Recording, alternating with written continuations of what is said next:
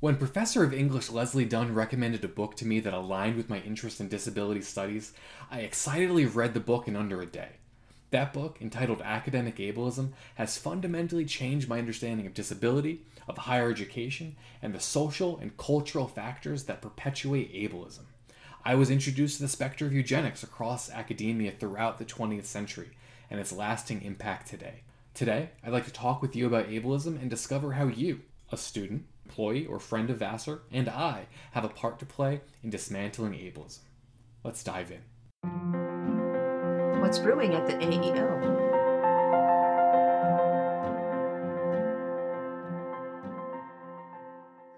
Academic Ableism is a book authored by J. Timothy Dolmage, a professor of English at the University of Waterloo in Ontario, Canada.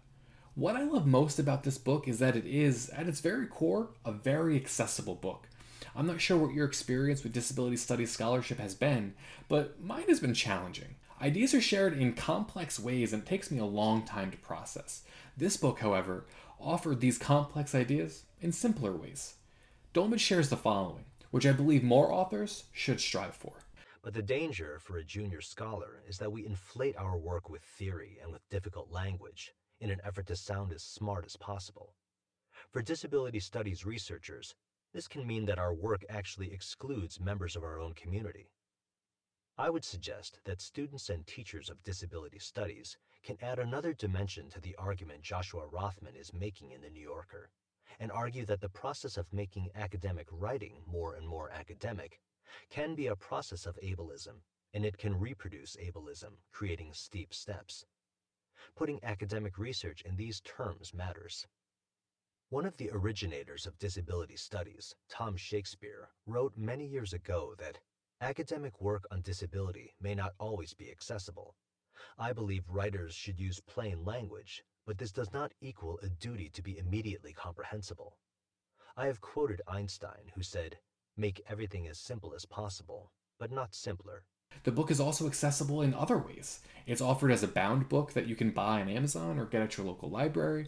There's a free open source full text version of the book made available through the University of Michigan Press and it's also available for free on Audible. So you can read it in whichever way works best for you and your needs. Academic Ableism is a book that practices what it preaches. And so, while I don't want to give you a summary of the book necessarily, here are some points that, even two years later, still resonate with me. One of Dolmage's earliest claims is that humans think spatially. We perceive the world in terms of physical space and spatial relations. Thus, space already conveys information. Let's take a moment to think about what this means on Vassar's campus. What quote unquote information is conveyed by, say, the library steps? Well, one could argue that the library steps symbolize the journey towards knowledge or wisdom. Or perhaps the library being such a recognizable and central part of the campus illustrates a deeper culture within the institution. Dolmage argues that colleges and universities erect steep steps to keep certain bodies and minds out. So physical space and features hold meaning and without disabled voices, that meaning might not be the most inclusive. Dolmage goes on to talk about the ableist features of a classroom and how oftentimes teachers might respond by saying, Well, there's no disabled students in my class. And so this statement is a kind of apologia for creating an inclusive classroom, and we know that statistically, this is a near impossibility. On Vassar's campus, for example, at least one in five students have a disability, although that's just the number of students registered with the AEO. There are no doubt a number of students who have a disability and choose not to disclose, and there are others still who may have emerging diagnoses and changing needs. If you're interested in learning more about responses to this type of sentiment, be sure to listen to Ethan's podcast episode on Universal Design for Learning. Dolmage also has an entire chapter devoted to this topic. Dolmage then shares with us an important, but often not talked about part of US history the eugenics movement. In the mid 19th century, higher education institutions were popping up across the country. What is relatively less known is that during the same time period, asylums were also popping up, usually right down the road from these higher education institutions. For example, a short walk from Syracuse University, you would find yourself at the New York State Asylum for Idiots. The state colony for the feeble minded in Austin, Texas, was just a mile away from the University of Texas. In 2014, University of Mississippi officials found a site of up to 2,000 unmarked grave sites from the then partnering Mississippi Lunatic Asylum. The history of higher education, then, is entrenched with disability and the study of disabled bodies.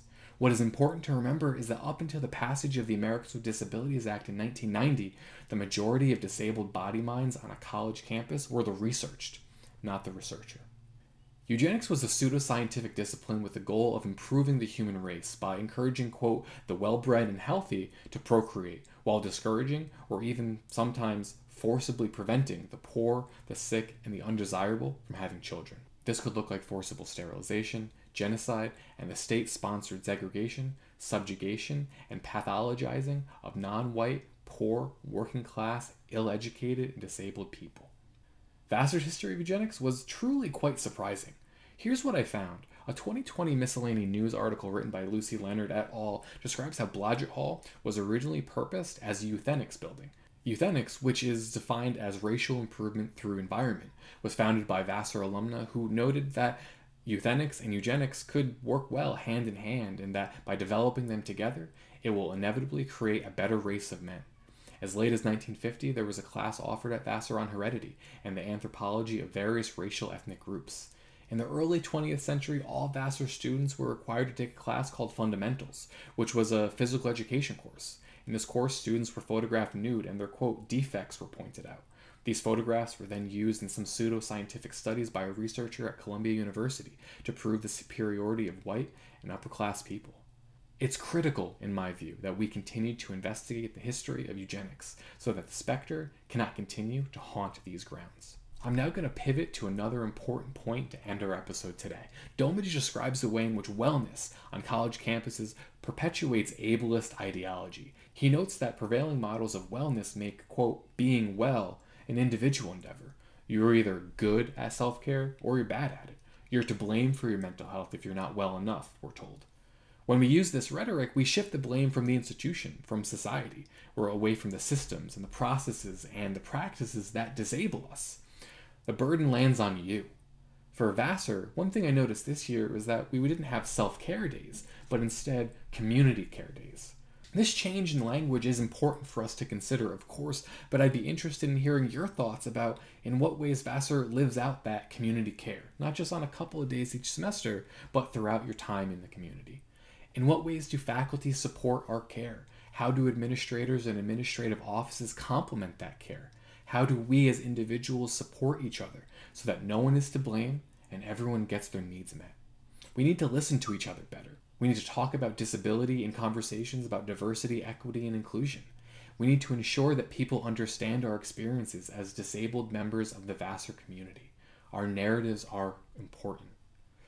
This episode today covered a few topics in Dolmage's book, Academic Ableism, that really stuck out to me, but there's a lot more for you to explore on your own. I read this book about two years ago, and it's still one that I reread from time to time. The fact that it's available in so many multimodal formats is a testament to Dolmage's commitment and understanding of disability, accessibility, and universal design for learning. If anything I mentioned today has sparked some interest, please do consider picking it up, form a book club, or talk about it with anyone who will listen. We've got work to do still to create a culture of accessibility and inclusion, and reading this book will prepare you for that work.